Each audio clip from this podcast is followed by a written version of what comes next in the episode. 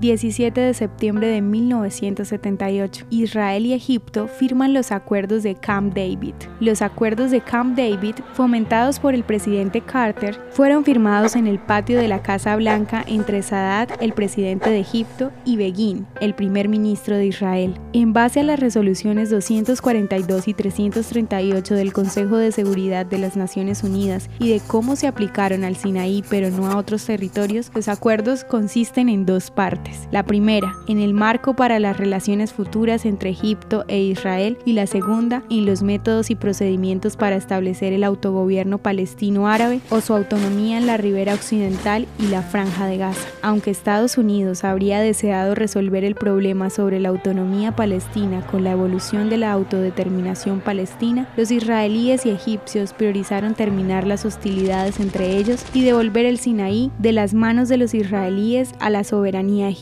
Los estados árabes se opusieron rotundamente a la aceptación diplomática hacia Israel por parte de Sadat. Por una década Egipto estuvo aislado políticamente de otros estados árabes por haber participado en el proceso diplomático con Israel y se estima que Sadat fue asesinado por haber reconocido a Israel.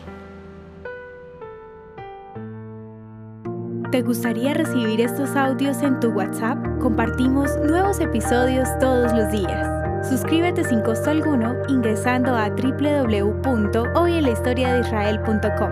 Este proyecto es realizado por Philos Project. El contenido original de Hoy en la Historia de Israel fue provisto por el Centro para la Educación sobre Israel.